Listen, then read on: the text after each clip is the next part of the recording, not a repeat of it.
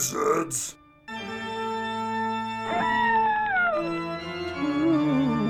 Wizards.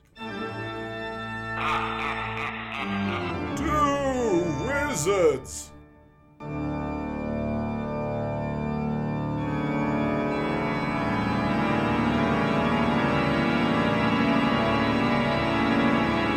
Two wizards. I don't want to talk about like that Civ game, but it was the best game Yeah, I've man. ever played. Had 1280 AD. Peter is broke. He is. Yeah. I'm also just. we should have waited. We should have waited. Like no, we shouldn't have waited because we did this once, almost this time last year, where the goddamn Packers are playing, and it's the like clincher moment of the game, and it's the last two minutes, and it just keeps going. It's like, no, we'll, we'll just bullshit with Josh some more, you know, talk about this and that. Now we got to start recording. All right, fine. Well, shit, it's still going. it's still going. And I was gonna text you a quarter till and be like, yo, give me like 20 minutes. I'm glad I didn't, because it's still going. All that is to say, I'm a wreck. Yeah. Well, and I, I, I think it was in our sports episode, I, I sort of gave a little hint about, uh, yeah, college football being in an uproar with some of the rules changes um, to try to like speed up the game. Uh, and it, I mean, yes, there's there's pros and cons, but yeah, especially man, just the last two minutes of, of pretty much any sport nowadays, either the last two minutes on the clock or like I don't know. It, and, and baseball does operate a little differently. There is. There's like if you're in it and invested, it's exciting. It's thrilling. You don't want it to end, but then by the end, you're like, okay, I've had like five beers in the stadium. Uh, I've paid eighty bucks for them. I just want to go home and sleep. Or if you're watching at home, it's yeah, it's like yeah, oh yeah. Or, or if you're watching at home, it's like ah, I got like I still have laundry to do. Like like I, I thought we'd be done with this already. Come on. you gotta, you gotta watch a movie. What are we doing? Right, right, right. Yeah. So it, it is, you know, it, it is. It's just one of those things that So you'll hear me get either real up or real down here in one minute. I had a bit of a moment of uh, aporia myself. Uh, let, yesterday, the Mrs. Wizard and I were again we're like getting full on into spooky season, so we rewatched uh, Sleepy Hollow, uh, 1999, Johnny Oh, Depp, nice. um, all that, which I believe I did for one of my uh, spooky month viewing things. yeah, you did. but but I had I had a couple of like um holy crap moments. How did I miss this the first time around? Okay. Um number 1, the headless horseman is yes portrayed by Christopher Walken. Um but his like stunt actor is none other than Ray Park. oh shit, Darth Maul. Yeah, so Darth Maul, which makes I mean, Yeah. my heart my, my heart was already overflowing with love for Ray Park. Uh, so yeah, now th- and, and so then when I saw him like like kind of whipping his sword and like hatchet around, it's like okay, yeah, I can see it now. That's definitely like some some Darth Mauliness going on there. Yeah. So That's yeah, cool. I, I I I feel like a bad wizard. I feel like a bad wizard that I that I missed that the first time. But uh, but yeah, it was again. But that's that's also the joy of.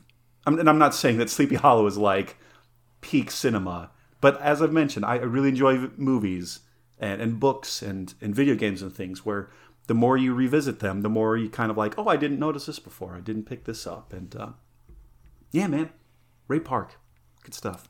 It's pretty cool. Yeah. Also, um, yeah, if I had a nickel for every time Ray Park portrayed a like swordsman who got severely dismembered, I'd have two nickels, which isn't a lot, but it's weird that it happened twice. Do you know what happens to a Ray Park when it gets struck by lightning? The same thing that happens to every other Ray Park, and because he was also Toad in the original X Men. Oh, that's right. Shoot, yeah, look Yeah. at that, man. Good stuff. Good stuff. Uh, well, hey, talking about other things that you come back to several times over and over again, and you pick up little things, um, and then you totally realize in hindsight, of course, of course, that should have been here. Well, hey, that is, if nothing else, what we do here at the Two Wizards podcast. That's what we do. I have been re-listening to some of our episodes uh, from from bygone years, and I was like, "Oh yeah, that was a fun bit," or, or whatever. But but here we are once more, the Two Wizards podcast at Two Wizards Pod C1. My name is Josh, and I am a wizard.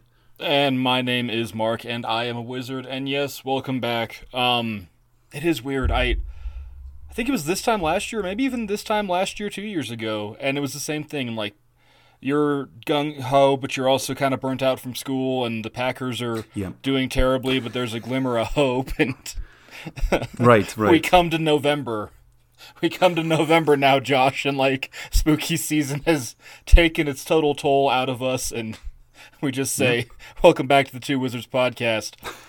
Remember that sometimes you got to go back and listen to them again because they're better the second time, or go find those ones that are better the eighth or ninth time because the ones that are better the second time aren't always that good the first time. I think that made sense in my head. I don't know. No, yeah, I'm I'm right there with you. I was before we were recording. I was talking about like, yeah, I've just been kind of burnt out, uh, getting ready, getting ready for a change of pace, or I don't know, Mark. Maybe maybe I need something else. You know, maybe a different sort of like maybe I need to like go out, um, into some wizardy solitude. You know, like kind of go out in nature, find a nice little quiet space out out in the woods where I can be alone with my thoughts, hear the wind whistling through the leaves through the branches. I don't know, something like that, man. Maybe Yeah. maybe that's what maybe that's what I'm in need of this episode. Well, yeah, sure. Yeah, And, maybe. you know, if you're out there communing with nature and listening to the wind blow through the, the trees, and I don't know, you're gonna get thirsty. What's what's in your wizard's canteen? Well, as much as I would love to have like a like a spruce tip beer with me, as much as I'd love to have it, it's not quite it's not quite that time yet. Um, but because we are still in spooky month, uh, I have with me. Uh, let's see here. This is from uh, Ace Premium Cider Craft or Cider's Craft. Uh, this is their Ace limited release craft cider pumpkin. So it's apple cider with pumpkin, uh, five percent ABV. Cause, damn it, we're we're I I I am I am I'm gonna glut myself on pumpkiny beers and things because Good man. what because w- w- when else can you? When else can you? Yeah, this is this is the only time you can. Yeah. Right, Um. right. Yeah, it's kind of funny. I was picking up what you were putting down about, well, kind of in a roundabout way, in a Crestonian way, and you're talking about nature and communing. Because Mm. I have a JuneShine hard kombucha. Oh boy. Strawberry Kiwi boy. Crush. Oh, here we go. Okay, yeah, that's very very crunchy over there in Crestone. Uh, but here's on you, buddy. Cheers, good buddy. Oh, truly terrible. How's that pumpkin cider? Um, this is yeah, this is pretty solid. Um, pretty pretty sweet, which is okay. Um, not getting a whole lot of pumpkin necessarily, but that's also all right. Just very very subtle, very subtle pumpkiny there. But um, Right on. but yeah, buddy. But yeah, okay. Well, so Mark, we are we are as, as I was saying, we have we have we have come to a road in the woods, uh, which branch two ways. So yes, there are there are two wizards diverged in a yellow wood, and sorry I could not. no, I okay, all right, all right. Enough of this lollygagging here, Mark. What are we talking about today? Never mind that shit. Packers just lost. I'm depressed. That was what we're talking about is depression. Josh, how many times can something you love hurt you? And then you just say it's all right. You know they can't perform in the heat. How many times, Yeah. Josh? How many times? Well, many? you know what can't perform in the heat? God damn it, is a wizard named Mark who's gonna talk to you, his wizard buddy Josh, all about forests, the mystical, magical things that are intrinsic to all facets of human culture and reality and mysticism. Hell yeah, dude. This is because right. It's like sort of. It's like kind of a continuation of our two wizards around the world uh, geography session because you know we did we, we we we did mountains, we did deserts, and even though like forests aren't specifically like a geographical thing, it's not necessarily a byproduct of plate te- tectonics. Uh, still, man, like forests are awesome, and I, I think you already hit it on the head there. For for for time immemorial, stretching well into prehistory, into the dawn of our species. Yeah, they're they're these kind of scary things because who knows what's in the forest. I mean, how many of our yokai episodes, how many of our fearsome critter episodes end up being here? Here, here's this creature. Uh, the moral of the story is don't go into the forest, kids. Do not Um, go into the yeah. Any really anything we do boils down to you stay out of those goddamn woods, kids. Right, right. Yeah. And yet, at the same time, like we talked about, they are they are places to to commune with nature. Uh, I still love camping. I haven't been camping in forever. Um, and I, you know, joked about listening to the wind blowing through the trees, but like, man, there's nothing like it. You're just out there by yourself or with your loved ones, mm-hmm. and yeah, just hear the wind whistling through the through the conifers or whatever, and psh, so good, so stinking good. Yeah, and you know it's I it's that last like, and we're not going to talk about camping that much, but it's like the last way that you get out and get into you know the primitive for I would say all people. You know. Yeah, yeah, yeah, yeah. I mean, because you know, you could like, I mean, I guess you could do like beach camping. I guess that's a thing, but it's not. It's not really the same. Yeah. yeah. yeah. It's just that's just putting a tent in sand. That doesn't count. I guess you could be a bum and go city camping. You could be a bum like Matt Lafleur who loses the goddamn Denver Broncos. Okay. Um, yeah, no, but you know it yeah. contribute to Denver's bum population, which is already vast. Fucking cockshiner. I, Josh, let's talk about forests. What's a Josh? What's a forest? Well, a forest, Mark. Again, much like mountains. Well, I, I, I I guess deserts have maybe a, a more strict definition. It's really hard to define it, but but you know one when you see one. Um, Forests you- are pornography. Yes. Forests, yeah, forests are porn, nature porn. Um, Nature. Yeah. so yes, There you go. there There there, there is no clear definition. There's there's hundreds of you know kind of competing definitions. One that I found at least was according to the United Nations Food and Agriculture Organization. Uh, that that uh, body defines a forest as quote land spanning more than 0.5 uh, hectares with trees higher than 5 meters that's like i don't know 15 16 feet uh, and a canopy cover of more than 10% uh, but also not predominantly under agricultural or urban use. So it's got to have trees. They got to be pretty tall trees. I mean 15 16 feet is pretty good. Um, yeah, and it's not it's not like any sort of like agricultural or industrial or urban. So like a park, like a like an urban park isn't a forest. Um, uh, but it's something like that. So so with with that definition from the UN's uh, Food and Agriculture Org- Organization, we can count 4.06 billion hectares that's about 10 billion acres or 15.7 million square miles of forests cover the earth. Um, that's approximately 31% of the Earth's land surface area. So, uh, yeah. so you could even say that like while they're not you know geography they're still they still are Oh yeah, they still are, and they're and they're hugely important. Uh, Yeah. Not only for us humans, but also for like all of life. Um, forests, yeah, forests are the largest terrestrial ecosystem on Earth. Um, and I had to do a little kind of looking about this. So forests are responsible for creating seventy five percent of the gross primary production in the biosphere.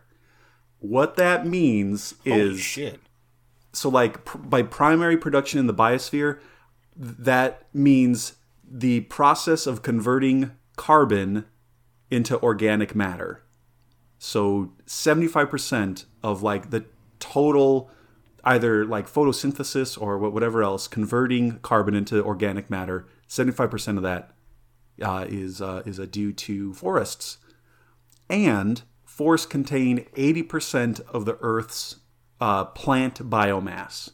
So 80% of all plants are in forests. wow Yeah, That- it's incredible, dude.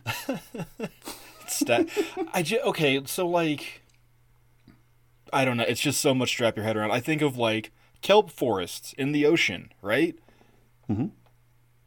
That doesn't count. I don't. It's. I'm sorry. My head Yeah. just kind of popped when you gave me that number, and I'm trying to wrap my head around it. And I'm like, Well, yeah, shit. I guess that makes sense. It's Well, because there is also yeah, and, and there's there's been a, a, a lot made about like oh you know like algae is responsible for whatever percent of um, Oh, yeah, uh, yeah, yeah. photosynthesis and oxygen. It's like well yeah yeah, but also forests. also forests are like the like clear vast like not to discount you know all that algae out there all that kelp um, but yeah it's, it, it's forests um, and there's basically, from what from what I could kind of gather, there, there's there's essentially three main types. There are boreal forests, which are subarctic. There are tropical forests, um, kind of like closer to the equator. Um, and there are, I love this too. There are moist tropical forests, and there are also dry tropical forests. Uh, and then between those extremes are the temperate forests. So, like, kind of subarctic, you have the boreal. Towards the equator, you have tropical. And then in the middle there, you have temperate.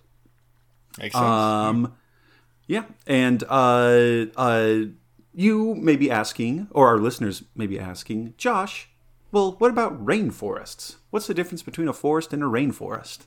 uh, say, Josh, what makes a forest into a rainforest? I love it. I love it.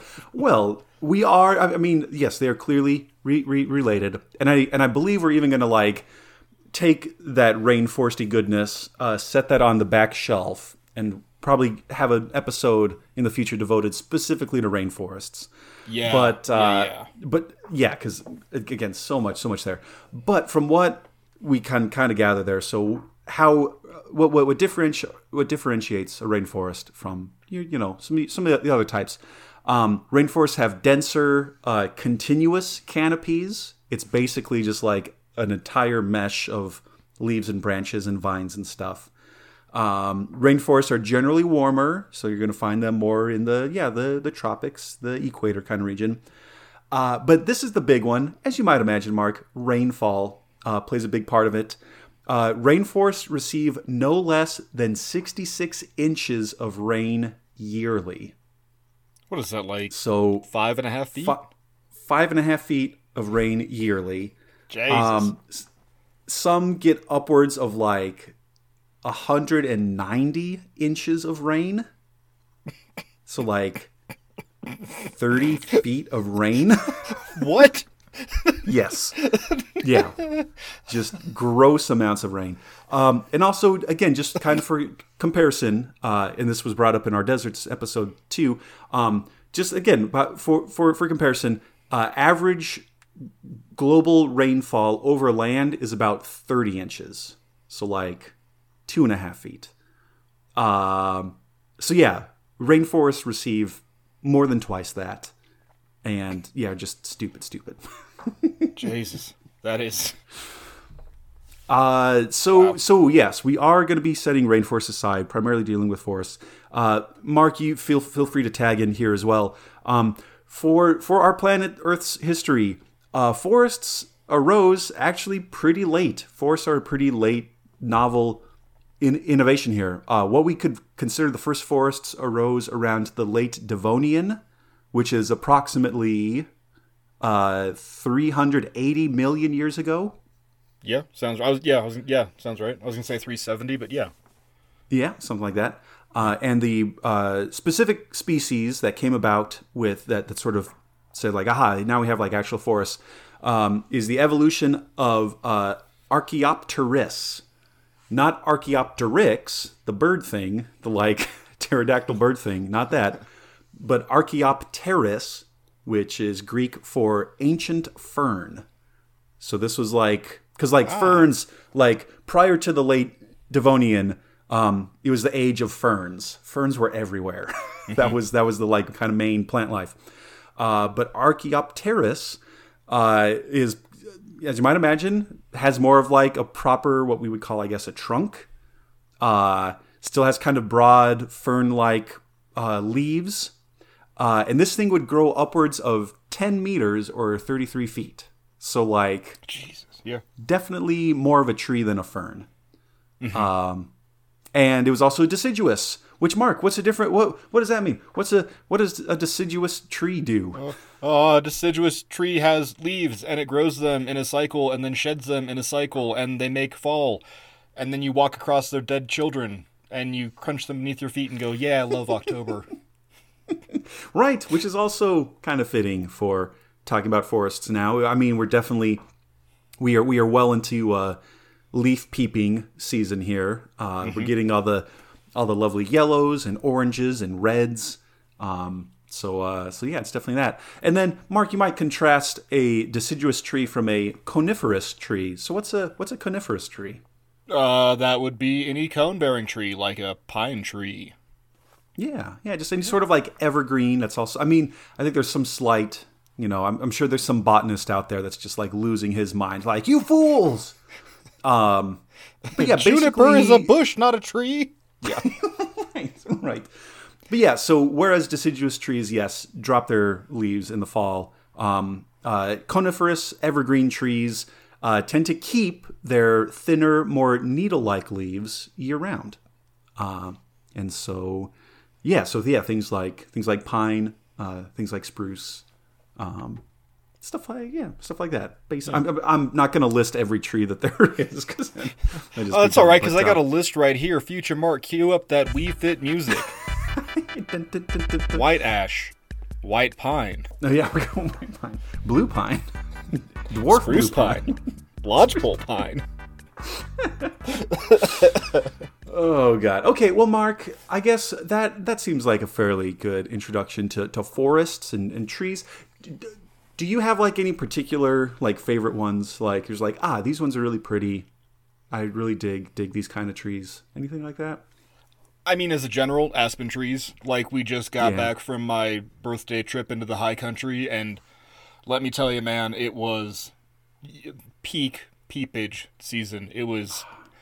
Here I am, 35, and I am like losing my damn mind over, oh my god, look how pretty the trees are. But god, look how pretty the trees are, Josh. And then, you know me, I'm Yeah. a huge, huge fan of pine. Amazingly allergic to it, but I still love it. Yeah, yeah. Uh, y- yes. Uh, also, uh, yes, and on on aspens, they have this. Um, it- it- it- again, they their leaves to turn this beautiful golden yellow, um, and and like offset against their kind of white bark with, with sort of like uh, uh, blacker blacker patches on it too. Just just yeah, very very aesthetically pleasing. Um, and as far as like I don't know, as far as anything else here, um, I mean, I I kind of get a kick out of um, the uh, uh, weeping willows. Those are kind Yeah, of fun. cool. Yeah. Um, those are pretty cool. In our Pocahontas backyard lied here, to us. You can't swing Yeah. from the boughs. no, definitely do not, definitely do not, do not recommend that.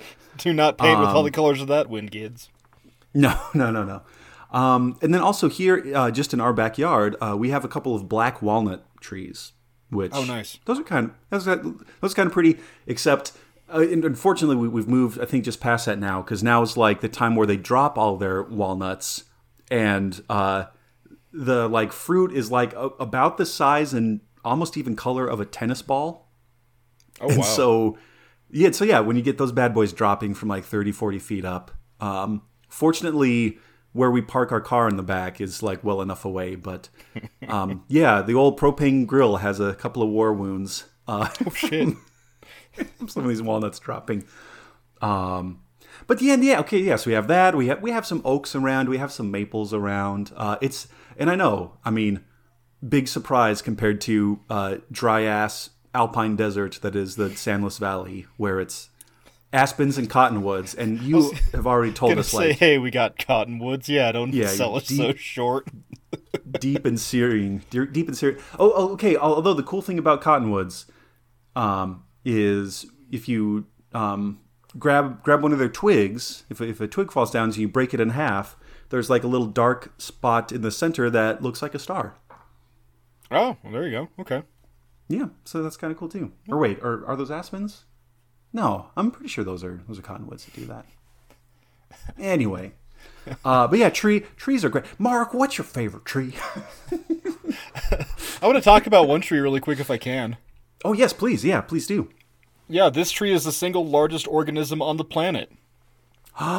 Is this uh, oh what is it like old Methuselah or something like that?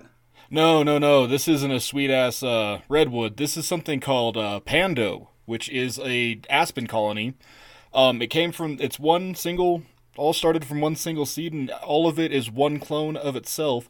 It weighs about 13 million pounds and covers 106 acres, which Oh make, which is made up of uh, made up of about 40,000 trees. We don't Oh know how old it is, but we're pretty sure it started growing sometime in the last ice age, and you can go visit it up in uh, Utah, That's so stinking cool, man. Up yeah, there at uh, Fish Lake National Forest. Yeah, just one single colony of aspen clones, just one single aspen tree is now 40,000 aspen trees, and that is so goddamn cool.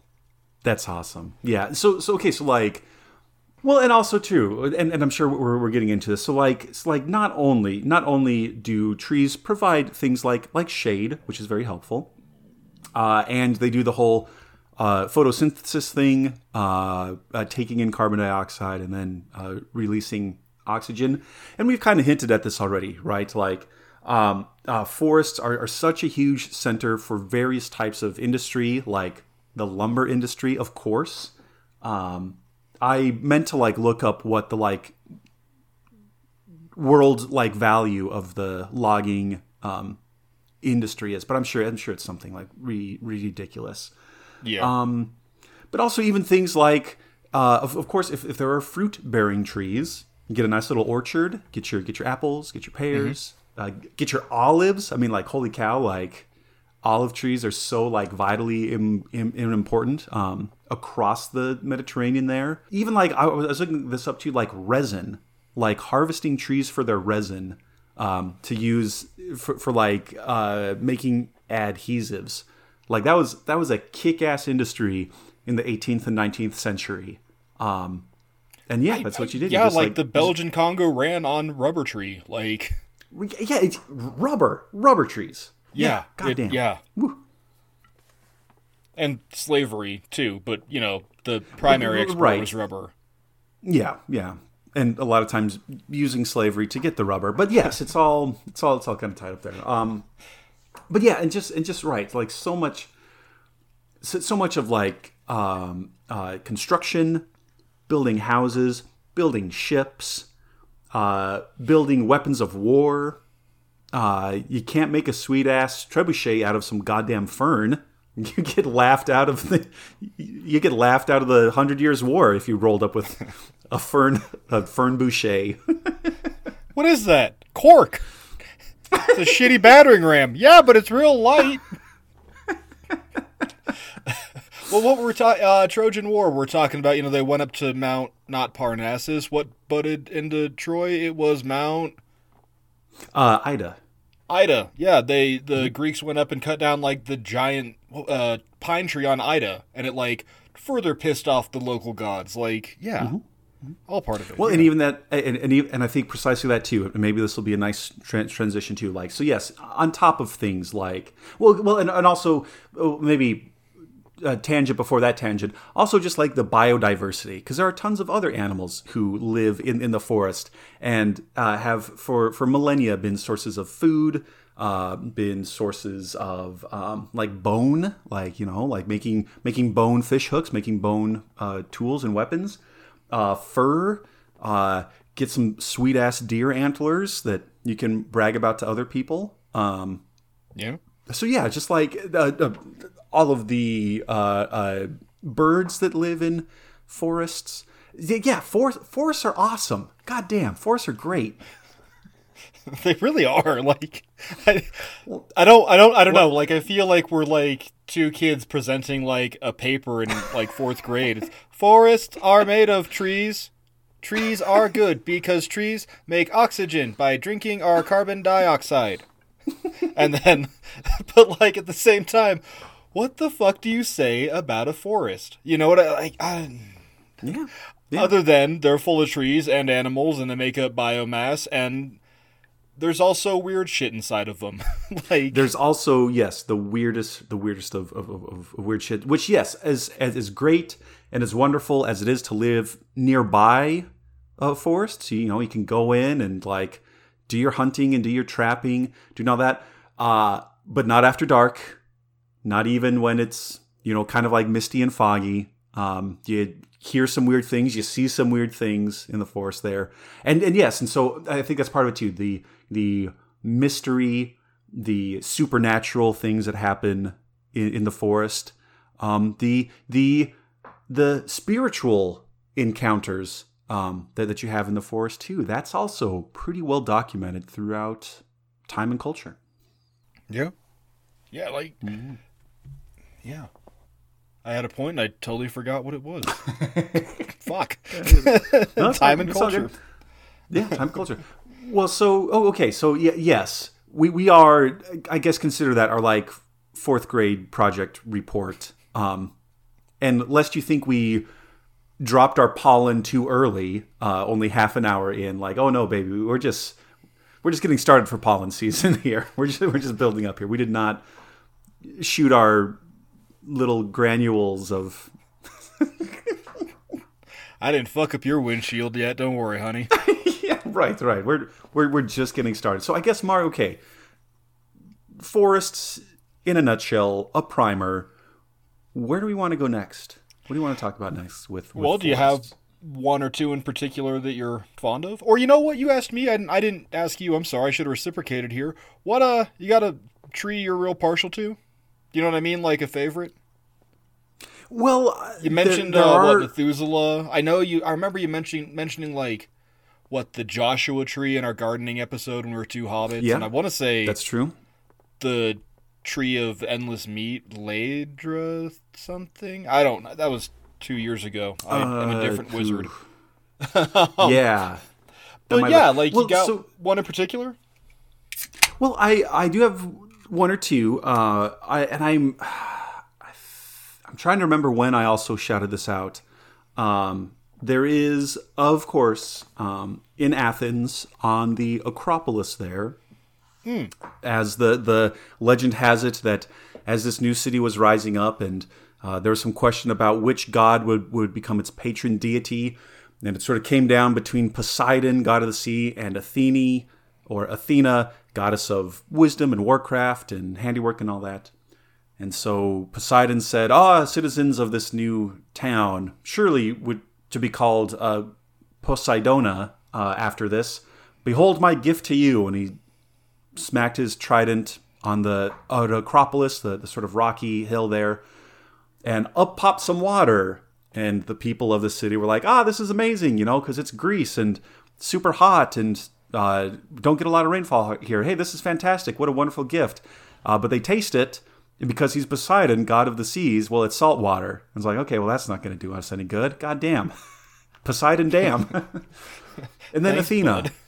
Yeah, and then Athena, in her wisdom, said, Dear people of this city, that will maybe one day be called Athens, hmm, this is my gift to you. Consider this thing that I am calling the olive tree, and see how see how it grows so so sturdy and strong, and you can use its um, uh, lumber for all sorts of building. It has this it has this fruit that you can eat, and you can uh, make this great olive oil with it. And it even has a little seed so that I don't know, all else fails, you need to set something on fire. You can use a little seed here. And then the people said, "Ah, this is truly the best gift." So Athena, we're going to name the city after you. Now it's Athens. Um, and that tree, that exact olive tree, stood on the Acropolis, on the Athenian uh, uh, Acropolis, for years and years and years, um, until that son of a bitch Xerxes came in, um, lay siege to Athens, drove everybody out, burnt down the sacred olive tree.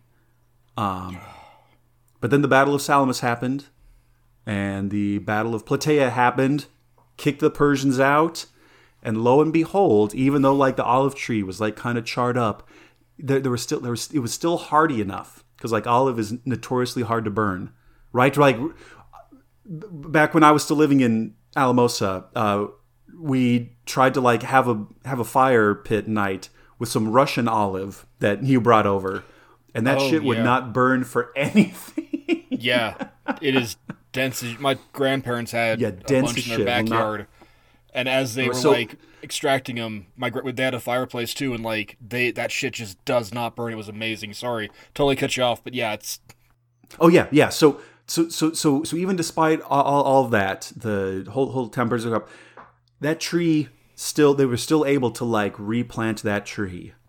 And when I went to uh, uh, Athens last year, it wasn't the same one. It wasn't the same one, but they still have an olive tree growing there on the uh, at Acropolis, right next to the Erechtheion um, and the Porch of the Caryatids.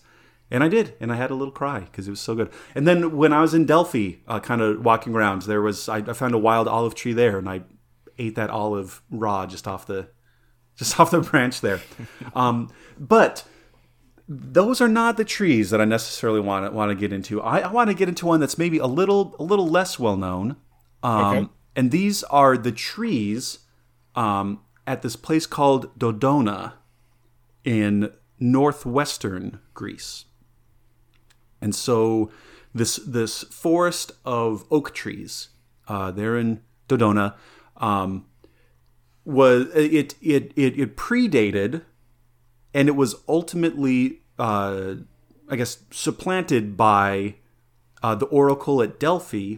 But Dodona had a sacred grove of olive trees dedicated to Zeus. And Mark, these trees could tell the future. I could tell the future. They were okay. they were they were prophetic trees. Um, and so much like with any sort of shrine, uh, the the people would go there. They'd present an offering to the priests and or priestesses. Uh, they would ask their question, and then the priest or priestess would go into the grove, and they would listen to the sound of the wind blowing through the trees, blowing through the leaves, um, and then that's what they would interpret as like the answer to to these people's questions. Interesting. Yeah. So there, there's also uh, I just saw there's some archaeological work like maybe maybe it was like the wind, the sound of the wind, yes, but also there there were some kind of like bronze objects discovered dating back to this period. So it's like maybe they were like maybe those were like sort of wind chimey things, and that's what they listened to. That was supposed to be like Zeus talking to them. Um, but yeah, so like this place was like the the place to go um, if you wanted to uh, receive an oracle until the oracle at Delphi came along. Um, there's records of bronze offerings, so the people you know would come with their like payment or whatever uh, that date back to the uh, 14th and 13th century BCE. It's like 1300s, 1200s. So like a long time ago. Yeah. Um, and uh, the shrine there uh, was uh, built in honor of Zeus Naios. Uh, Naios means like a stream because apparently there was a stream that ran underneath the, the shrine. Okay. Um, or uh, it was sacred to Zeus uh, which means Zeus the counselor, um, which would make sense if you're gonna you know get a get a prophecy from him. Um, the sacred trees of Dodona are mentioned in both the Iliad and the Odyssey, um, but not really in any great detail. They're just kind of just kind of like little little uh, uh, shout outs there. Uh, so maybe instead of Homer, let's turn to another friend of the show and the father of history, Herodotus. Yes, Herodotus writes about Dodona. Um, specifically, it's when Herodotus is in Egypt because Egypt has has, the, has had this long tradition of like uh, um, seeing the future, prophesizing, and he hears this story uh, from the Egyptians there, from some of the e- Egyptian priests. Um, this is in Book Five, uh, and it goes a little something like this: "Quote: Two black doves had come flying from Thebes in Egypt, one to Libya and one to Dodona. The latter settled on an oak tree, and there uttered human speech, declaring that a place of divination from Zeus must be made there." The people of Dodona understood that the message was divine and therefore established the oracular shrine. The dove which came to Libya told the Libyans, they say, to make an oracle of Ammon. This is also sacred to Zeus. Such was the story told by the Dodonian priestesses, the eldest of whom was uh, Promeneia, the next uh, Timarete, and the youngest Nicandra. And the rest of the servants of the temple at Dodona similarly held it true. So there was this dove, a pair of doves flew out of Thebes in Egypt and said, like, hey, yo, check it. you should build a sacred grove here, and then I'll tell you the future because I'm Zeus. and so, yeah, that's what that's what people would do. They would go to Dodona and uh, make some offerings, and then get get their messages. Hell yeah, dude. That's awesome.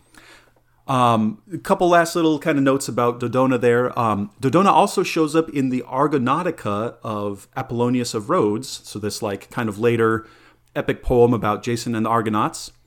Um, and and the Argo, uh, it said there has the power of speech and prophecy because part of it was built from an oak tree from Dodona. Oh, that's right. I forgot that was a thing. Yeah. Yeah, and Boat and in the um, yeah. Right, right, yeah. In the um, well, and in the um, uh, Harryhausen film, they like literally give like the figurehead of the ship is like a woman who's who's like Yeah. talking, and so that's that's, that's a kind of shout out to um, um, the Argonautica. Uh, yeah, there's a, there's a section from from that poem. It's like right when Jason and the crew was like heading out, they're like just about to leave the harbor, and there's this little bit about like, and everybody was cheering, um, and even the ship, even the ship started cheering, and it's like anchors away. Because well, and like uh, specifically, it was the keel. So like the like main uh, runs like uh, uh, aft to uh, no no fore fore to aft, right? Like front to back. That like main structurally important beam that was apparently made from this oak tree. Um, so uh, let's see here. Uh, yeah, and there and there's a couple other there's a couple other little kind of details about it, but um, but yeah, so like trees again, they also have oftentimes trees and forests have some sort of divine aspects to them. Whether it's the olive tree um, at the Acropolis of Athens, whether it's the sacred grove of Dodona, um, on the island of Delos, where um, Apollo and Artemis were said to have been born. There's like a sacred palm tree there um, that gets shouted out. That, that gets shouted out in, in the Odyssey. So like, Okay. tree, trees, trees and forests are great. That's what I'm saying. Yeah. They they are like I I don't know. It's amazing to me like how much of it too is just it's such a part of us and like even the bit like Mm-hmm. the, the the the dove landed in the oak tree. Of course it did. Yeah. Zeus's tree, you know, like of course it landed in that one tree because it had to be that. It didn't land in like the cottonwood. It you know like You're right, right. yeah, it's, it's awesome. Well, there's something. Uh, I, was, I was trying to find this too. There's something too about the, um, yeah, the like shrine there at Dodona. Because they're oak trees and dropping acorns, they would like uh, take the acorns and like grind them up and make flour, and so you'd have like Okay. little acorn pancakes. I think I was reading something about that too. But, um, but yeah, man, shoot. God, what are your fucking gains on Zeus-based acorn protein pancakes? Right? you eat one and you were just like jacked to shit and glorious and you can turn into a bird but only one time Yeah, you right. gotta be One time. really horny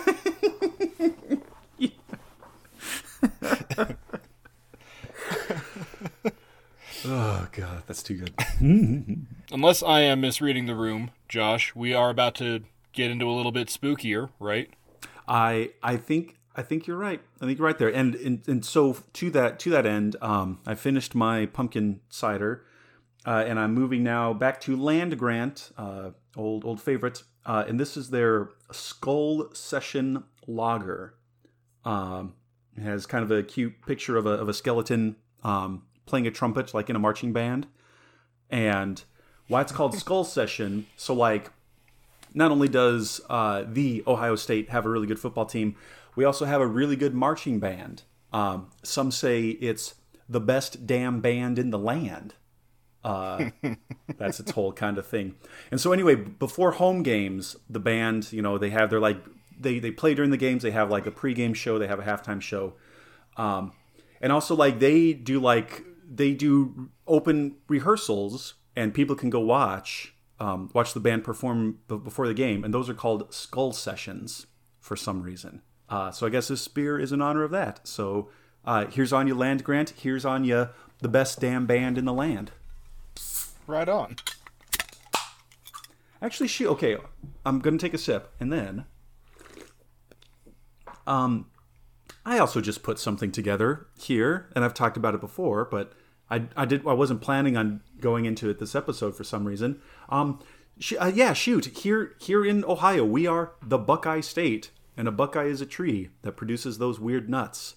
Um, Oh yeah. and so, okay, so there's Ohio Stadium, this giant sports complex, and then there's like some practice fields and stuff, and that's where Skull Session happens, is on the practice field.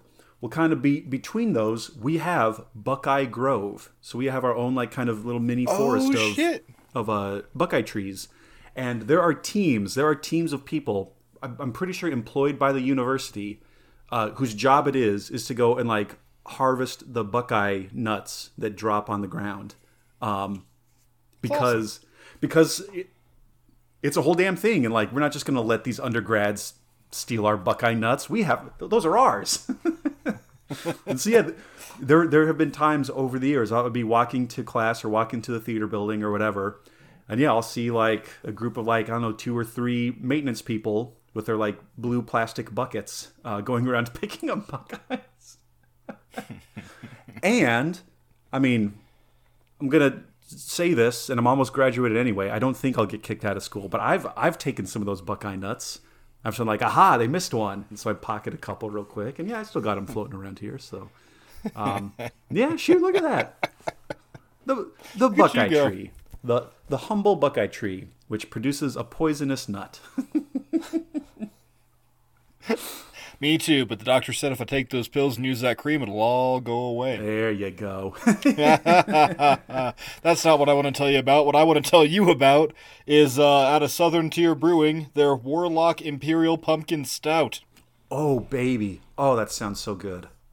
Goddamn right. It's got an ooky spooky pumpkin jack whizzle lantern. I'm gonna send you a picture of him. Oh nice, Um, nice, nice, nice. Yeah, I think you had these guys, this south, this Southern Tier, a couple weeks ago.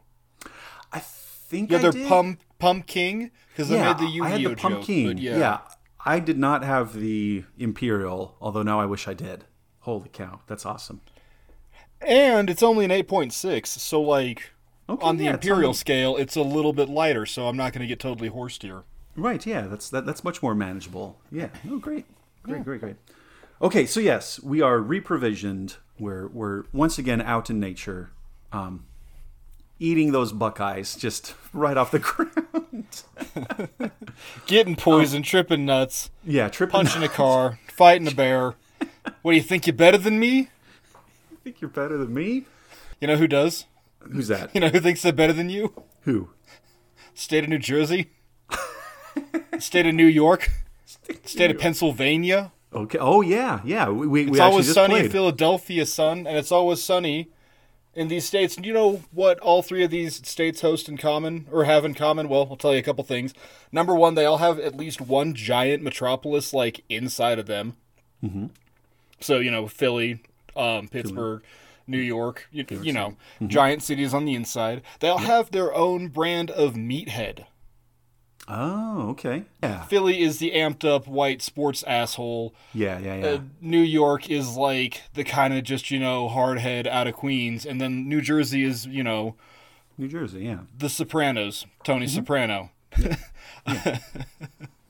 they also border around a forest, Josh, a forest called the, Pine Barrens. Dun dun dun. Thunderclatter. Man, I have, I have enjoyed just abusing that sound effect this season. Let me tell you. Oh God, yeah, hell yeah, dude. I threw a couple into Reanimator. I edited Reanimator today and threw a Oh, couple in nice. there and was like, yes, just be a bitch about it. uh, the Pine Barrens, Josh, Hmm. uh, is a colossal 1.1 million acre forest, Man, that's crazy. but it's only about as old as the Hollow Moon or the last glacial maximum. Wink, wink. about 12,000 years. Read that as about 10 to 12,000 years old, uh, right when humanity had restarted its game of Civ. Um, it grew up as coastline started falling, or you know, they, the the ocean pushes up, it pushes sediment up, and the coastline recedes, then you get a beach, right? You see pine forests that will butt right up into you know sandy beachhead because they can they can support it. You know, pine trees are badass. We Yeah. we could do an entire episode about how cool an- pine trees are. right, right, right, right. but so this sandy bottom is called uh, sugar sand by the locals. It's like this real fine white. It looks like sugar. It's home to cedar trees, a ton of cedar trees, which make all the groundwater in the area a kind of ruddy red color. Oh boy. Oh boy. Um, it has massive amounts of um, something called bog iron, which is Oh, just okay. it's naturally occurring iron. Um, you know, we're talking about the sea rising and falling. This is also how iron gets into this gets into here. Um, but so it, it it- naturally occurring iron, which also discolors the water. It's full of carnivorous plants. It's got like some of the only pitcher plants of certain types inside the pine barrens, and it also is home to the rare pygmy pine, Josh, as well as what other kind of tree? Pine. That's right, Josh. Pine. It's all goddamn pine outside of the, you know, super hardy cedars that say, fuck you, pine. We didn't really talk about it, but pine trees being conif- coniferous trees, they are they make the soil highly acidic when they do drop their needles. Oh, okay. Okay. And so it makes anything growing in a pine forest kind of tough to do. It, anything growing in a pine forest is badass, is the easiest way to say it, just because the soil is so shitty. Um, and while it's highly, you know, inhospitable to plants, it's also highly unhospitable for humans too, because you can't grow crops onto it. So, Right. like, even starting out, the Pine Barrens had this, like, super cool natural defense. And again, I kind of want you to go back and draw this parallel, like New York, Philly, New Jersey, and, like, there's the Pine Barrens right in the middle of all this civilization. Right. Right. Like, right. Right. the New Jersey Turnpike cuts through, like, you gotta go through the Pine Barrens to get. It's crazy, dude. It's just goddamn crazy. They also catch fire. Like, they always have. Oh. They just catch fire for fun. My theory is igniting swamp gas. Whatever. It also is probably just human, but it's also always been human. So back in like the ten or so about ten thousand years ago, uh, the people that would become the Lenape people, it was a separate tribe that we don't know anything or a lot about called the Fire Regime, because they used forest fires to like gentrify soil so you could farm in it, Oh, and then also, and then when once you burnt down a forest, uh, it would regrow, but other plants would regrow inside of it. All that acid would be taken Right. out of the soil, and so you would grow like an undergrowth, and then like more animals would come into the air. It's crazy. Literally, also, this is the most New York of all New York bullshit. Like you build up the neighborhoods and raise the rent, and then you know you. it's crazy, dude. It's so crazy. That's a mighty fine pine bear you got there. Sure would be a shame if something bad happened to it.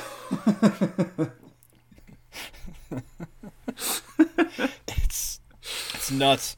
Um, anyway, when the white man did show up to the barrens, they were shocked to not only find that there was a bunch of trees that they could turn into houses, but they also found all that good bog iron. Oh yeah. It's a bitch to get. It makes the water a brown color, like I said. But that bog iron is a source of all American iron, Josh, because goddamn it, according to NewJersey.gov, uh, some of that iron was used to make the guns and cannons in the Revolutionary War and the War of 1812. Ah, God bless America. Look at that, man. Yeah, look at that. Yeah. Until they found like ground iron in Pennsylvania and said, this is bullshit, and they noped out of there. Because again, swamp iron is a bitch to get. Yeah, it's just a bitch to get to. The Pine Barrens are also home to some real ooky spooky bullshit, including the pirate ghost of one Captain Kidd who is said to be seen walking through the woods Oh, okay. often. Uh, There's a thing called the Blue Hole in Monroe Township. It's at the bottom. It's a bottomless pond that never freezes, but it is always colder than all the bodies of water around it. Whoa, okay. Now, Whoa, this okay. la- this lack of freezing is said to be due to the incredibly fast currents that are deep underneath this body of water, deep underneath this blue hole, which connect to other other bodies of water and holes like a big old honeycomb. So there's like an un- there is said there is this is this is a there is a said to be a, like interlocking system of ponds. Hmm. Okay, okay, okay. Now, the blue hole is also unique, Josh, because it's what? That's right, it's blue. Instead of everything else around, which is like the gross kind of ruddy cedar color or gross brown swamp iron color. It is a bright blue. That's oh yeah, that'd be so weird. Holy cow. That'd be so weird. yeah, you're just like going through it, and, like you're so used to seeing like all this crappy brown red water everywhere, and then you just see this, yeah, just stark blue thing that like doesn't doesn't freeze in winter. That's so weird. Ugh. Yeah, it's located a couple miles out of that Monroeville or that Monroe Township. Okay. And you just gotta hike through a forest. Um, swimming is illegal, but apparently the law doesn't exist in Jersey, and if it does, it's taken down the Sopranos, not policing swimming holes. but there is public concern because people have drowned because it is bottomless. Ha ha ha! It's probably not. It's actually hundred feet at its deepest. But local legend holds Josh that the blue hole is one of the many portals that is used within the Pine Barrens forest for its most infamous inhabitant. That's right, baby. The Jersey Devil, Thunderclatter. the Jersey Devil. Ugh. I don't know what Jersey people sound like. Gabagool. Gabagool. I just love right, like you know, whatever new Batman movie comes out, like oh, oh okay, we've already have had shots of the Batmobile like coming out of this cave or like shooting out from behind a waterfall. Okay, we got to liven it up here. We got to create some new toys to sell. Uh, but it, so oh uh, yeah, the the the the Bat boat, the Bat Marine, the Bat submarine, whatever. But just like that, but for, but for the Jersey Devil, like he's like, all right now now there's a Jersey Devil in his scuba gear coming out of the blue hole.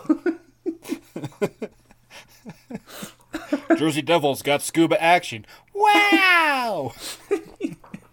Use deep diving devil to thwart the Mothman before he blows up the Silver Bridge. Yeah, get him, devil. Yeah, I can see this in my head. Yeah. Coming to a two wizards toy store near you. yeah, right, right, right. There's Bigfoot in the command center. With the Redwoods playset is Bigfoot. Where a homunculus can be a homunculus.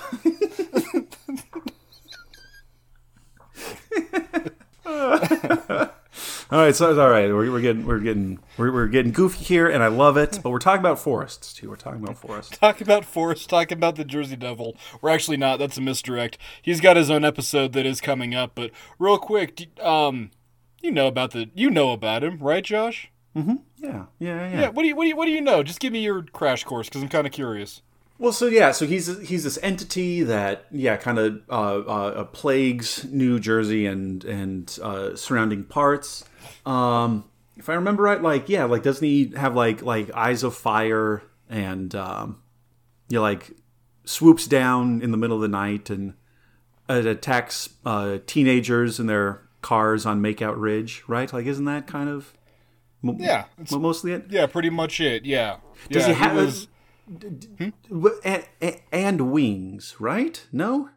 Yeah, Maybe? yeah, yeah. He he can fly. Yeah, Okay. he was um said to be the thir- the, the cursed thirteenth child of a mother Leeds, who lived at Leeds Point Cabin, had twelve kids. This was the thirteenth, and she you know cursed the child and said this child will be a devil. So the child flew out of her bat cave on membranous wings that had a horse head and you know the the cloven hoof deal. Uh, Gotcha, red gotcha, glowing eyes of hell. I want to say, you know, the Satan pitchfork tail. Yeah, But yeah, yeah, yeah. It then, you know, flew out into the Pine Barrens and, you know, still haunts her to this day. Um, like I say, there is the episode incoming, but there is one tidbit that I want to leave you with an account from 1909 um, from one Navy commander, St- uh, Stephen Decatur. Okay. He was testing cannonballs at the Hanover Mill Works in the Pine Barrens when all the shooting pissed off the creature, which flew out of the woods and started flying towards them. They shot at it, missed it, shot at it again, and then hit it, but the devil was not fazed by the cannonball, and it flew off into the night screaming. Oh, holy cow. Okay. All right. Yeah! That's sweet. Isn't that shit cool? Like, That's super sweet. I want to know, even if it's a lie, even if it's a lie, okay, why is that a lie? What the hell was Navy Commander Decatur doing fucking around that he had to make a report that a devil showed up and so we shot, like during target practice, so we shot the fucker? Like, and in 1909 too, you know, so like, yeah, right. I'm just saying, it's, oh god, it's like just so close to like the almost near future, you know? Right. Yeah, I just I just again, man, like so many other things that we've talked about, I I want to believe. I want to believe that like there was there was something that was actually there and not just oh, sh- sh- uh, during yeah, like cannon practice, we accidentally uh, shot the corporal's horse. Uh, how are we going to pass this off? Uh, say it's the Jersey Devil. It's coming right for us. it's coming Um, right for us. so I do want to leave the uh, Pine Barrens on kind of like a positive note. Um, Man has attempted to tame it, and it has defied man. It acts as like a natural boundary between city and forest in this area. Like they're trying to develop it, but like even the sandy soil is shit to build up on. Like even at its base nature, like the, the the Pine Barrens are kind of defying man. Um, like I said earlier, it's a 1.1 million acres. It's also protected by federal law. Pine Barrens area is responsible for refilling 170 170 million gallon aquifer. Okay, all right. So it's also super important to like you know all the people involved, like anybody around the area. Yeah, I mean that's yeah, yeah. Even if okay, even if it's this acidic soil and you can't really do anything with it, there's this there's this bog iron that's messing up your water supply. Um, even then, like yeah, like you you make do with what you can, and yeah, and if that includes having a Jersey Devil story, then by gum, have at it. Goddamn right. And maybe the Jersey Devil doesn't live in the Pine Barrens. Maybe it's all bullshit. We'll find out again later. Yes. But something else did come back. Um, thanks to this kind of these protections, especially starting in the 1960s and 70s. Um, local populations of bobcats have started appearing again, and so have black bears. So like nature is literally healing in the Pine Barrens. Nice. It's like it's what you would call an anti-natural wonder in Civ. You get Gotcha. like plus one to appeal tiles and negative three to production. I don't know.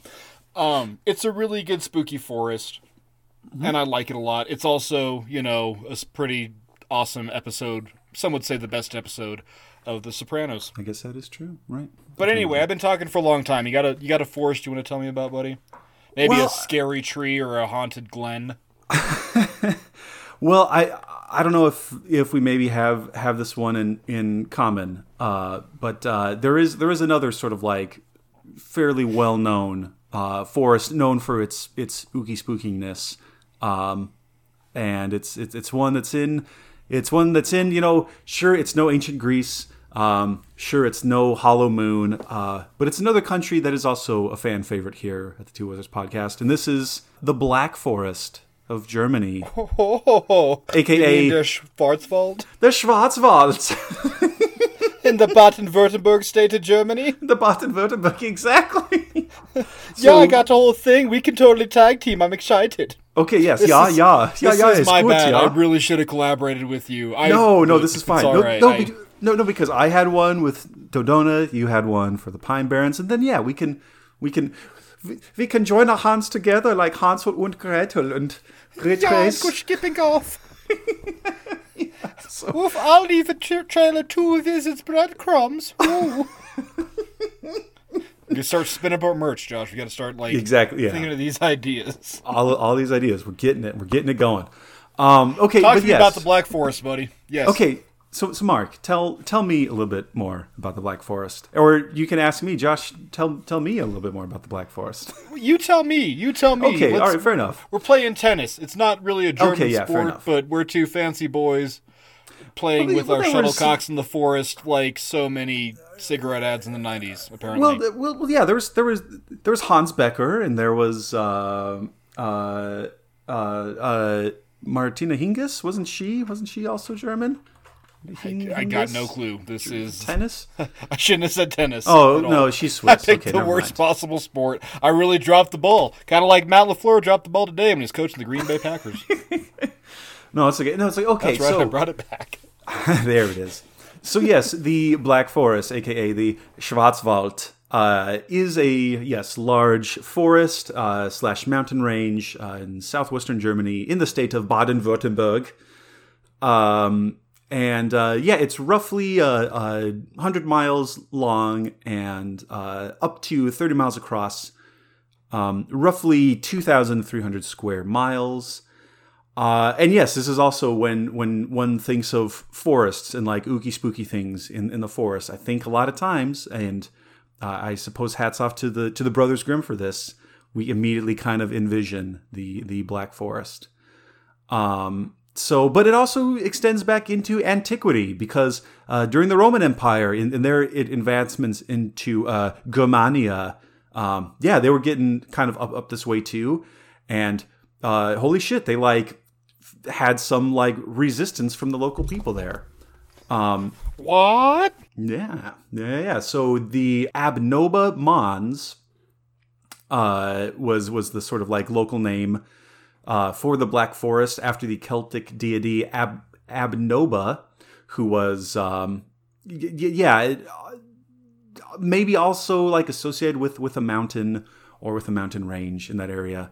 Uh, but um, but but the name Abnoba uh, not exactly clear. Maybe it's uh, with the sort of like Proto Germanic word uh, abso, meaning water or river, or maybe it's from uh, uh, Proto Indo European uh, naguo, meaning naked, nude, or tree. Hmm? But anyway, yeah, this is like sort of a forest and or river goddess, uh, and so yeah, this is like the, um, yeah, the the mountain of Abnoba, the the the forest of that. Um, in Roman, it was also called the uh, Sil Silva. Um, no, sorry, yeah, the Sil, Sil Silva, yeah, Sil, no Sil, Silva Silva Marciana, the Marcinian forest, uh, because that's from uh, the word Marca, this Germanic word Marca meaning border. So it's like the border forest. And who lived in the border forest? The border people, the Marcomanni. and so yeah, that's where that's Literally where the border. Like who lived in? Okay, so just Yeah. really quick. I, I just I just uh, pause really quick. Sorry, I'm tagging in. Mm-hmm. Okay, so it's called so it's called the border forest Mm-hmm. because the forest is okay. So it's like it's like Fangorn Forest in Lord of the Rings. Literally, like Yeah. it is the cutoff gap in territory because on the one hand is like Rohan and civilization, and on the other hand are all the goddamn barbarians, and we call them the bar the the border people who shouldn't. It's crazy. Okay, keep going. Yeah, no, exactly. But but and, and I think that's it too. I think that's exactly it. We've we've kind of hinted at before. Like, yes, the forest. You can listen to the gods, but yes, there's also like weird barbarian people who live in the forest. So so stay out unless you roll up with your seventh legion. Uh, but uh, but but yeah, and so as you also may know, Mark, like the Romans kind of like made a push into modern day Germany, but they didn't go. It wasn't as successful as like say going into uh, Gaul in France, as going all the way into like Britannia in like the in modern day England. Because yeah. Yeah. there were these weird, freaky people in these weird, freaky forests, and then the Battle of Teutoburg Forest happened, and well, yeah, then we're just gonna stop there. We're just gonna stop there.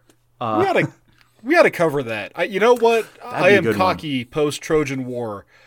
I would because I got a whole bit about like uh uh what's his name Agricola and his like missing legion. I wrote a whole episode about that like a year ago. Yeah, we could And do. We could We do could maybe totally like do a Ro- we could do a Rome military fuck ups episode. That'd be cool as shit. That that would be that would be pretty awesome. So yes, a, a- absolutely keeping that keeping that. Um, Yeah. Sorry, in the back didn't mean to too. totally derail there. No, no, no, you're fine. Uh, and so so yes, all, all that is to say that like yeah, it was this dark, dense forest that is like seemingly impenetrable, uh, and yet like when when there eventually was a Roman road uh, uh, kind of built up through through there because hey, there's also things like mines and like again like ores and salt. Um, that's very very yeah very good to have if you're a civilization. Um, But, but, but yeah, in salt. yeah, That exactly. yeah, pays that your pays- troops in goddamn salt. pays Yeah. your troops in salt. Yeah. Um, but it was not even like the Romans necessarily that like ultimately colonized and took it over. It was another Germanic tribe, the Alemanni. Um, so even then, like, what does it take to uh, conquer the Black Forest? Not the Romans. It's another Germanic tribe. uh, and then it So- was. oh yeah, go for it. Yeah. No, well, no, I was just gonna say the Alemanni are super cool. It's where you get like, um, like so. I guess it's like a base form of German out of, but like Mm-hmm. that's the French word. So in French, Germans are uh, Allemands. Yeah, and and uh, same for Spanish too. Yeah. Yeah. uh, the- And so just like this tribe is essentially like the Italians couldn't do it. It took Germans to conquer Germany. Like right. it's so fucking cool. Like okay, tag back in. Sorry. No, yeah, no, that's fine. And so, and so, yeah, and so there's, and, that was sort of like the region, um, this like really hard to hard to conquer area. Um, there were like all sorts of like defensive fortifications that that you, you can still find there. Um, yeah, it's just it- it's just this really it's this really intense spooky place. And maybe I'll tag I'll tag you back in that yeah, what what else sort of like helped to popularize this region and why it has the uh it has the reputation that it does today. What what what what else might have happened, Mark? Yeah, yeah, sure. Uh, here I'm in uh, Mrs. Wahlberg's uh, fourth grade history class. the Black Forest is a land of contrasts. the primary dialect spoken there is not German, but Alemanni. The Black Forest is also known for its signature clock styles, superior style of chocolate cake, hence no coconut, and ham. Got all right, really quick. We're gonna talk about Black Forest ham. Josh, did oh, you know that Black Forest ham is like the the the bourbon or the champagne of Germany? I I did not necessarily know that, but it also does not surprise me. Yeah, it actually achieved uh, cultural significance in 1997. Um, it was listed as being something that was unique to only this region of the world. It so it's you know only champagne comes from the Champagne region in France. that shit, but with ham. Um, and what makes it so fucking special, I'll tell you, because I bothered to copy this bit down off Wikipedia, because I am learning how to cure and smoke my own meats. Raw ham is salted and seasoned with garlic, coriander, pepper, juniper berries, and other spices. After curing two to three weeks, the salt is removed and the ham is aged an additional two weeks. That's awesome. Excuse me, Warlock Belch. oh yeah. It is then cold smoked using local local conifers and sawdust at around 25 Celsius, 77 Fahrenheit, for several days. So they just smoke it at super low. Whew. it then ripens in an air conditioned room for several weeks, becoming almost black on the outside and acquiring much of its distinctive flavor. I mean, one, uh, mouth is watering. Uh, two, I also can't help but um, like, I wonder if she's still making that ham with the juniper berries.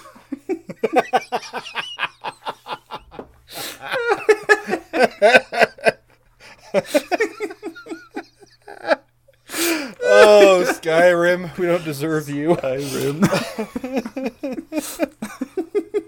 Ham with the juniper berry. wonder if she's still making that ham with the juniper berries. What's the matter? Scared of the sight of a strong juniper berried ham?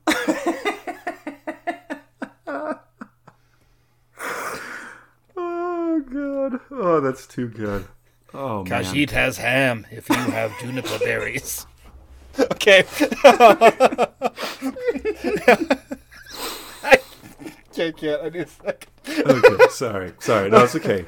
I totally. It's all right. La- the- it's all right, buddy. That derailment was grim, wasn't it? It it sure was. It sure was. I um, I might uh, need somebody else to uh, uh, take a hand at the Wilhelm here.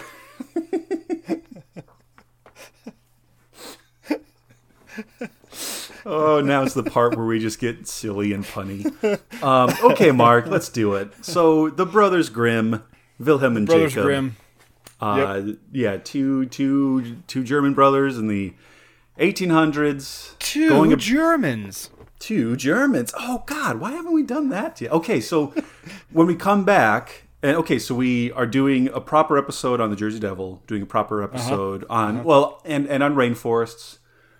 We're Yep, doing a proper yep. ep- we're doing a proper episode on uh, Black Forest ham, I guess now too. we're also I think we did it already, I- but okay. Yeah, we, we probably did. Now we're gonna have to have a whole new episode, and we'll and we'll cut, cut and we'll and we'll cut a new intro with um, two Germans because we love our fake German accents. Hey, ich spreche keine Deutsch, so Yeah, yeah, yeah, yeah, yeah. und du sprichst keine Deutsch, so ja. Yeah, it's it's happening. So so yes, these uh, two brothers, Jacob and Wilhelm Grimm, uh, two of ten children from Dorothea and Philip Wilhelm Grimm. So good good on you. Philip, you mean Dick? you mean because they named him after what he did for a profession? Dick and his poor wife. Jesus, I'm sorry. Ten kids is gratuitous. Continue. Sorry. Yeah, no, that's that's a lot. That's a line. Um, so they so they started off uh, following in their father's footsteps. Uh, said he was followed in his father's footsteps, footsteps, footsteps. He was a district magistrate, and so they were going to uh, pursue degrees in law uh, and German history. Uh, however, uh, in 1796, their father uh, passed away at the tender age of 44 from pneumonia. Um, and so there goes the whole there, there, there's that thing. How are we going to support this giant family? Uh, Jacob sort of took over uh, at the age of 11. he was now the de facto head of the household. They they saved where they could. The brothers went to um, uh, study at the uh, high school uh, Lyceum in Kassel, and so they were still able to, to go to school.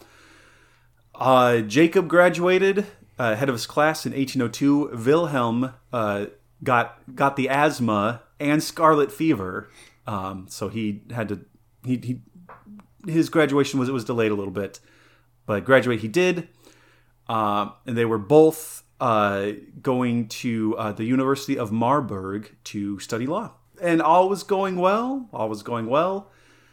Um, but during this time, uh, uh, they came across one Professor Friedrich Karl von uh, Savigny, who was um, uh, uh, also very interested, and, and, and soon the brothers developed an interest in German literature and German folklore. Jacob went with Savigny to, to Paris for a bit. Wilhelm became more interested in German literature, started collecting books. And then when the brothers reunited in Kassel in uh, 1806, they they switched. They, they switched their degrees from from law to German literature. Uh, this little thing ha- the called the Napoleonic Wars happened, and so This they little, it was a trifle. this little yeah. this little trifle. little speed bump. Yeah, just just a little speed bump there. Um, and on top of that, in 1808, uh, that is when their mother passed away too. So like things are looking, you might say, things are looking pretty grim for the brothers Grimm. Oh boy. Uh, however, they had a couple of other friends, uh, Achim von Arn Arnim and uh, Clemens Brentano. Uh, there were there were two uh, associates of the brothers, and they said like, "Hey, uh, we're wanting to like maybe publish some some folk tales. So so can you go around these areas? Can you can you collect some of these um, uh, uh, stories that the old grandmamas would tell? Collect them, write them down, edit them, and then we'll publish them." And so that's just what they did. And in um, 1812, the first volume was published containing 86 stories, and the second volume of 70 stories uh, came a few years later in 1815. And so, yeah, they these two went out and conducted these interviews, uh, recorded all these stories, and while they're not like not always explicitly set in the Black Forest, the fact that so many of these stories are set in forests, um, you know, Little Red Riding Hood, uh, Snow White, or with her German name Aschenputtel. Um, th- th- right, just just so many of these of these stories of these fanciful stories that once they were published captured a national imagination and yeah sort of like cemented this idea of like the forest and ooky spookiness um, with yeah like fairies and witches and uh, talking wolves and, and things like that too and so and so yeah that's that's kind of that's kind of where we are that's kind of where we are Yeah. Do you Um, have a uh, favorite? Oh man, I have I have a couple. Um, I actually think because yeah, like growing up, huge, um, huge Grimm Grimm fairy tale uh, uh, fan. Um, there's one in particular uh, called Iron Hans, which is kind of sweet.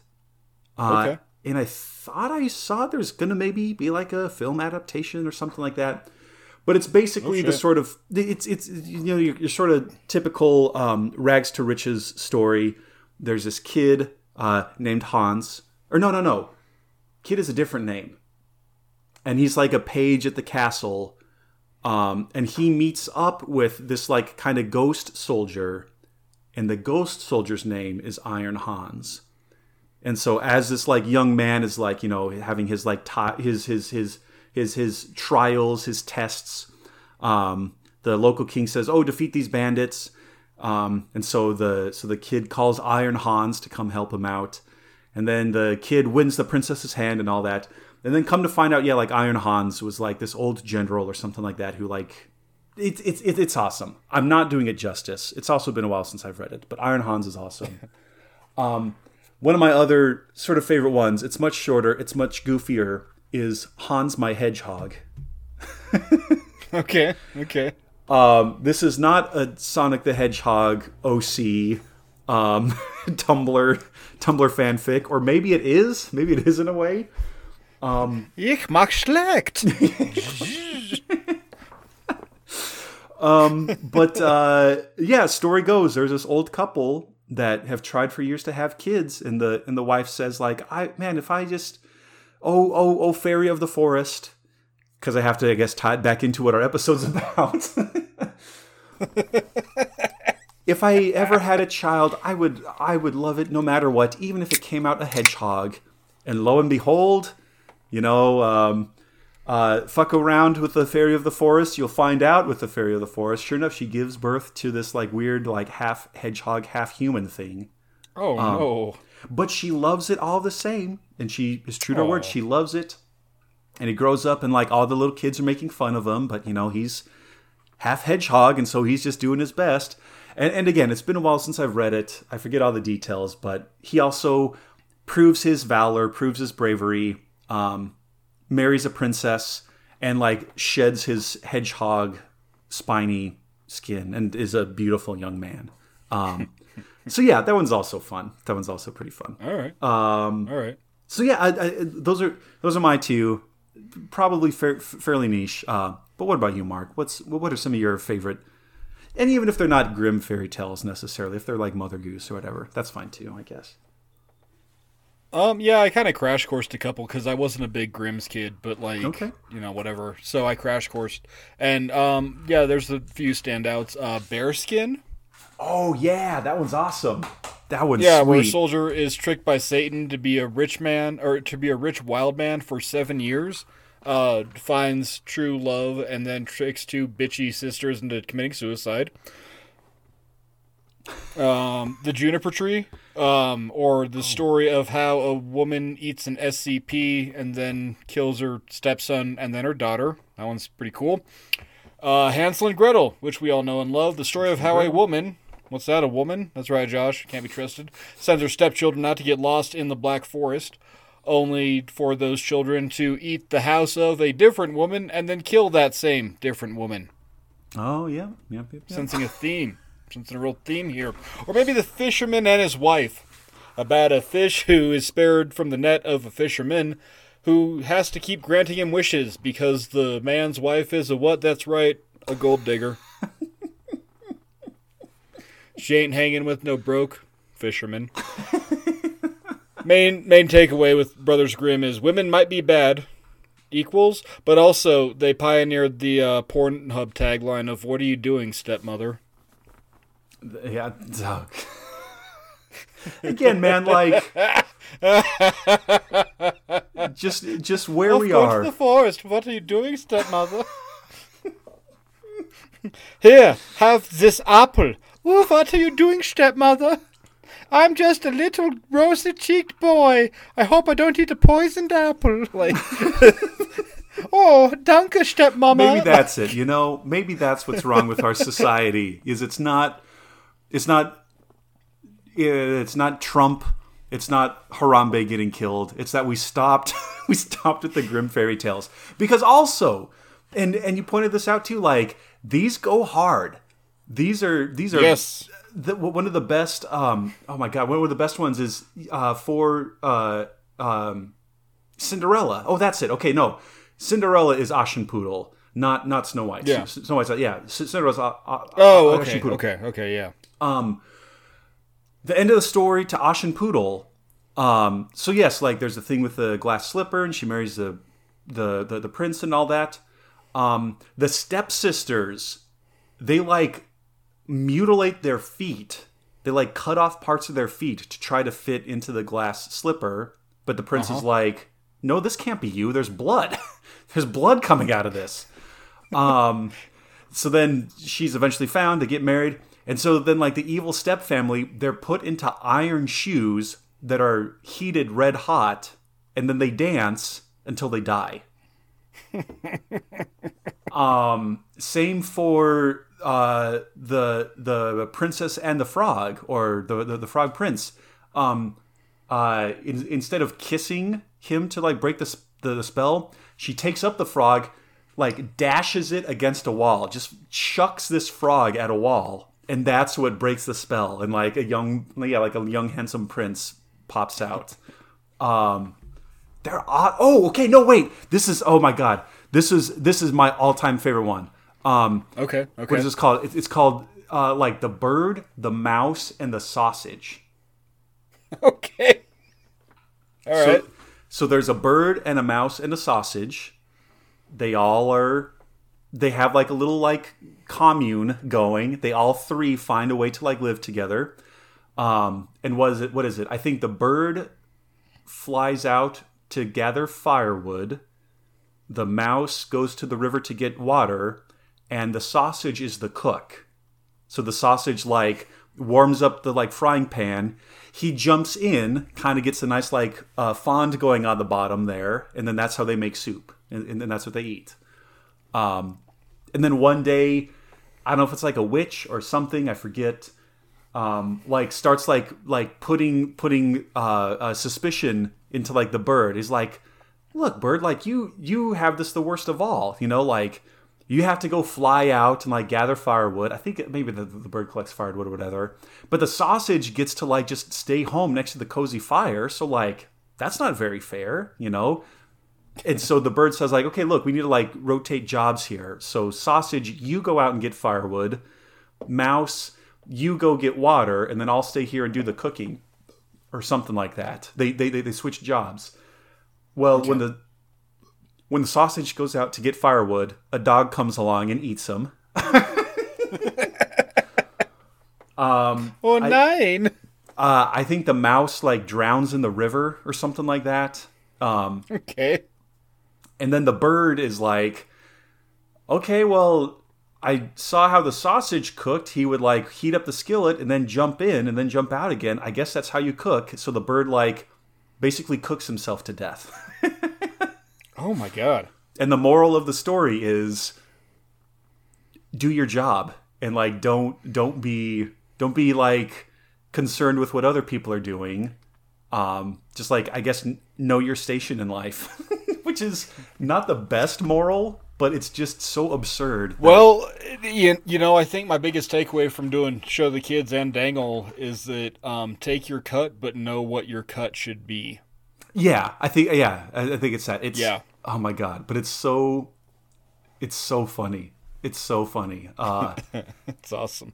And yeah, I just because yeah, we, we had a book. We had a book of I, I I don't think it was like all I don't think it was both volumes. I think it was like you know maybe like certain selected ones. We had we had like I don't know like fifty or sixty Grimm Grimm fairy tales. And yeah, um, Iron Hans, Hans my Hedgehog, the Mouse, the Bird, and the Sausage. Oh god, they're so ah, they're so good. but it is. It's well, and even you know like Little Red Riding Hood, um, uh, Goldilocks and the Three Bears. It is, and like we said, Rapunzel, Rumpelstiltskin. Rapunzel, yeah, like they're Rumpelstiltskin, and so any movie you've seen by Disney yeah, that yeah, not yeah. Lion King because that's um Hamlet. But like, yeah, like literally any movie you've seen by Disney is a Grimm, And so much of it is when you go out in the forest, like weird shit happens. Like Weird shit happens. weird shit happens. You you meet talking animals. You meet witches. You f- find uh, yeah, like dwarves and and and, and their minds. Um, which and and we've said before. and like pretty much all of our yokai episodes, all of our fearsome critter episodes. Um, uh, uh, a whole bunch of our Lovecraft readings, like he was freaked out by the forest. we had to do Whisper in Darkness. That one is all about being Yeah. in the woods and being afraid of being in the woods. Yeah. Right, and well, and, and even like going back, you know, um, uh, yeah, the the very early um, colonies here in America, like the forest was like Indian territory, and that's where where they did their their like pagan magic, and we're good God fearing Puritans or whatever. So like even that like built in from the beginning, like the whole Salem witch trial was ah these girls are dancing in the forest. Um, clearly, nothing good can come from that. God hates trees because his son was nailed to what? That's right, a tree. Kill the trees, burn back the trees. The pagans are here. Oh God, that's another one too. Oh man. Okay, hold on. There was Okay, um, what's up? What's up? Well, there was a um, there was a there was a Christian missionary or or priest or something like that um, who like who, who like cut down the sacred oak of Woden or something like that. Donar's oak, aka Thor's oak, was a sacred tree of the Germanic pagans. Um, again, located somewhere around uh, Hesse, Germany. That's that's a little bit Yeah. further. That's a little bit further north than the Black Forest, but like right there, and that's it. The Anglo-Saxon missionary Saint Boniface and his retinue cut down the tree, um, and then used the wood to build a church. Yeah. Because yeah, like that's yeah for for for all these Germanic tribes too. Yeah, like sacred trees, sacred forests. oh, but that's it too. That's it too. Literally, we are cutting down. uh, You know, we are cutting down your place of worship, and we are making it into ours. And man, fucking like, okay, I'm not hating on Christians here, but god damn, dude, Christians are shitty. Like, Yeah, so shitty. I mean, there's so yeah, there, there's so many sacred trees. that I just on the same because I I did I just went to Wikipedia. So many sacred trees. There's the sacred tree at Uppsala. Um, Well, that's the ash, right? At Uppsala? yeah. Uh-huh. Is Yeah, that yeah. Mm-hmm. the the giant sacred ash tree? Yeah. right. The the uh, even just like in Norse mythology, broader like the world tree Yggdrasil. You know, like that's Yep. ah so good, so stinking good. Okay, sorry, sorry. All right, I'm, I'm getting No, too you're cool. I'm getting too horned up for Brothers Grimm. Getting too horned horned up for, for sacred trees here. Um, I don't know, Mark. Any any sort of like other like things things like lest I like lose sight of the forest for the trees here. Any other things that we want to touch on? Yeah. So, um, just really quick, I want I got one little bit here left. Um, we're afraid of the forest. The forests are scary, Josh. There's lions and tigers and bears. Oh my, whatever. Oh my. But there's also another unseen foe there, maybe. Um, and then once again, this is number four tonight, I think. But Future Mark, keep that Wii Fit music, because really quick, we're going to talk about the prevalence of UFOs in the woods. oh no! Oh no! I'm the juggernaut, bitch. I got this tree in fourth grade. I'm fucking hammering on kombuchas. You like my spaceship? It's a Dodge. You like my spaceship? It's a metallic sphere. uh, no, in no particular order. Uh, November 5th, 1975, a lumberjack named Travis Walton was seen by the, the other four men in his lumberjack crew to be taken by a beam of light up into a UFO in the woods. The woods near Snowflake, Arizona. Walton reappeared days later in the middle of town, confused and claiming that he had been taken by aliens.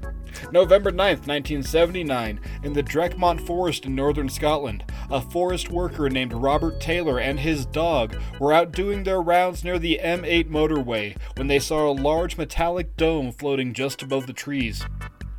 This metallic drone, this metallic dome then dropped two, quote, sea mines, which emitted a smell like burning brake pads. These two objects taste cha- chased Taylor down and drug him back to the mother dome. Taylor blacked out mid abduction, but woke up muddy in the middle of the road with a concussion and pretty badly beaten. So badly beaten that police said that he had been assaulted by people. On Thursday, February the 25th, 1999, just a few minutes before noon, 14 forestry workers were planting seedling pines along the mount along the mountains of Washington state witnessed a small disc-shaped object descend slowly over a ridge and then pass towards their south. This same disc-shaped object dropped down over a herd of elk and then began purposely wobbling. Uh, the elk grazing did not notice the object until the object dropped down and picked up one of the animals by the head and flew off with it.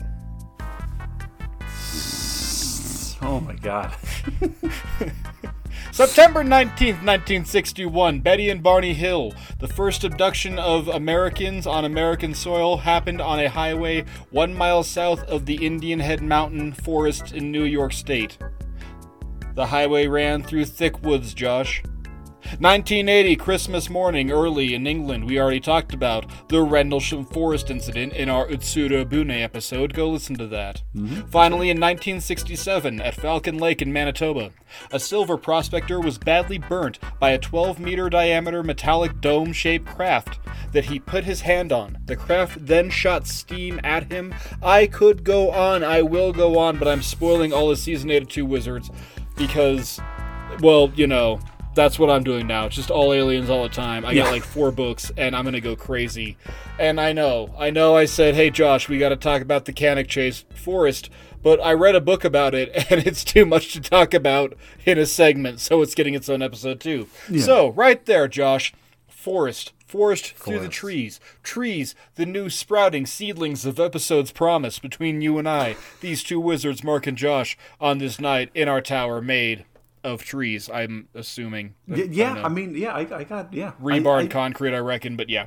Yeah, well, yeah, we got some brick, but still, like we, I mean, I mean, I, I have this lovely wood flooring here that, uh, uh yeah, and that's just it. There you are. You know, you, you, you not to like do the whole like uh, uh, kumbaya thing, but um, but it is. You know, there there's forests provide so much for us, and uh yeah like just some of the like clear cutting that's going on. I had i was almost going to go into a whole kind of thing about like just how much england got uh deforested just like leveled um for like farmland and for uh yeah like they're like war efforts and stuff. And like yes those are good.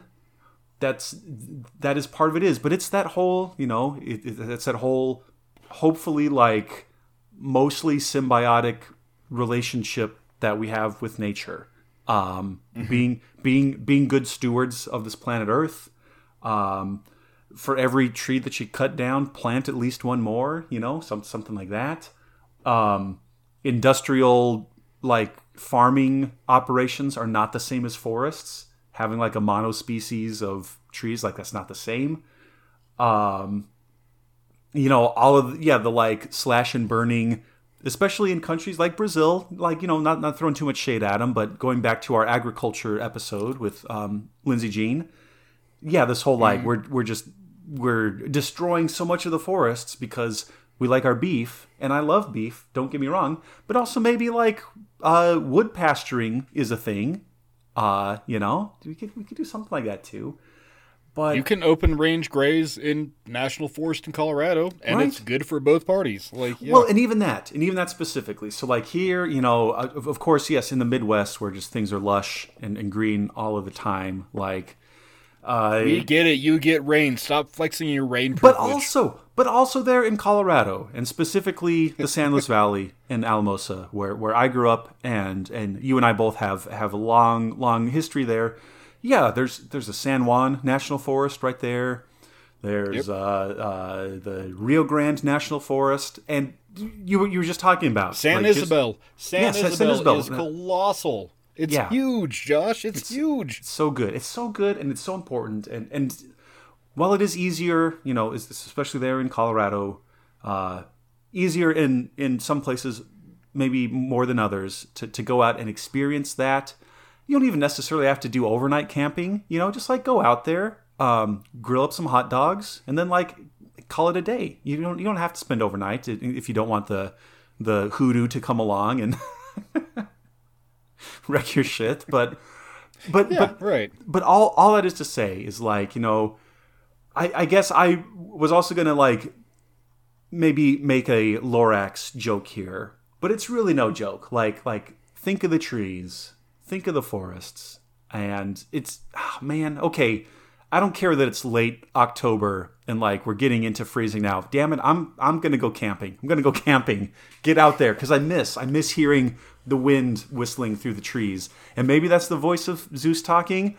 Maybe that's these uh, uh, conifer pollen that's also like slightly hallucinogenic. Maybe that's working on me too.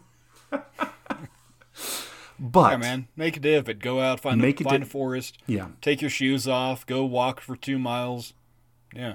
Exactly, exactly. And and with that note, dear listeners, we always love hearing from you. So how how how often do you try to get out there into forests? What's the last time you've been camping? Um, what's your favorite Grimm fairy tale that may or may not be set in the Black Forest? Um, or something, or something like that. We always love listening and uh, uh, hearing back from you. So, so please get in touch with us. You can send an email to two wizards podcast at gmail.com. You can find us on Twitter at two wizards pod c1. We're also on Facebook. We're on Instagram. We're going to be putting up all sorts of fun uh, uh, pictures here. Um, I will definitely find an illustration of the mouse, the bird, and the sausage. Uh, that will have nothing to do with forests, but maybe that'll just be for me. Uh, uh, in, in which case, yeah, if you want to find that picture, I'll, I'll put it up. Find me on Twitter at Plaid Barbarian. I'll do the mouse, bird, and the sausage. I'll do Hans my hedgehog.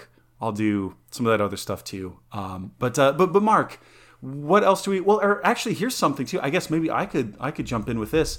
Uh, I was yeah. I was recently also a guest on another High Hammock Radio production. I can't wait to show my kids, where it's typically Mark and our good friend Brad who do a movie review, trying to fill in the gaps in their cinema history. Uh, and they invited me to come on their most recent episode, where we watched Reanimator, uh, based on Yeah? based on an H.P. Lovecraft uh, short story that we read not that long ago. So if you liked that Two Wizards reading of uh, Herbert West Reanimator, please do check out. I can't wait to show my kids uh, where we watch the uh, what was it the 1985? That was it, right? Uh, three, I want to say. Yeah. Something like that. Mid 80s, the mid 80s film Mid adaptation. Somewhere in the 80s. What's cocaine? Hell of a drug that you traffic through a forest. right, exactly.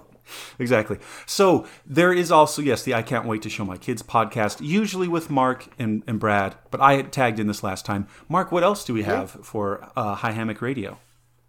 Oh, we also have the Dangle Podcast, a weekly retrospective rewatch of King of the Hill. We are, I think we're now we're in, we should be into our last season. Josh, oh and- boy. Here we go, listeners. You have you, you can't you, you can't miss this. yeah, we're final countdown there, and yeah, you can find me at Marquis Stardust on Twitter.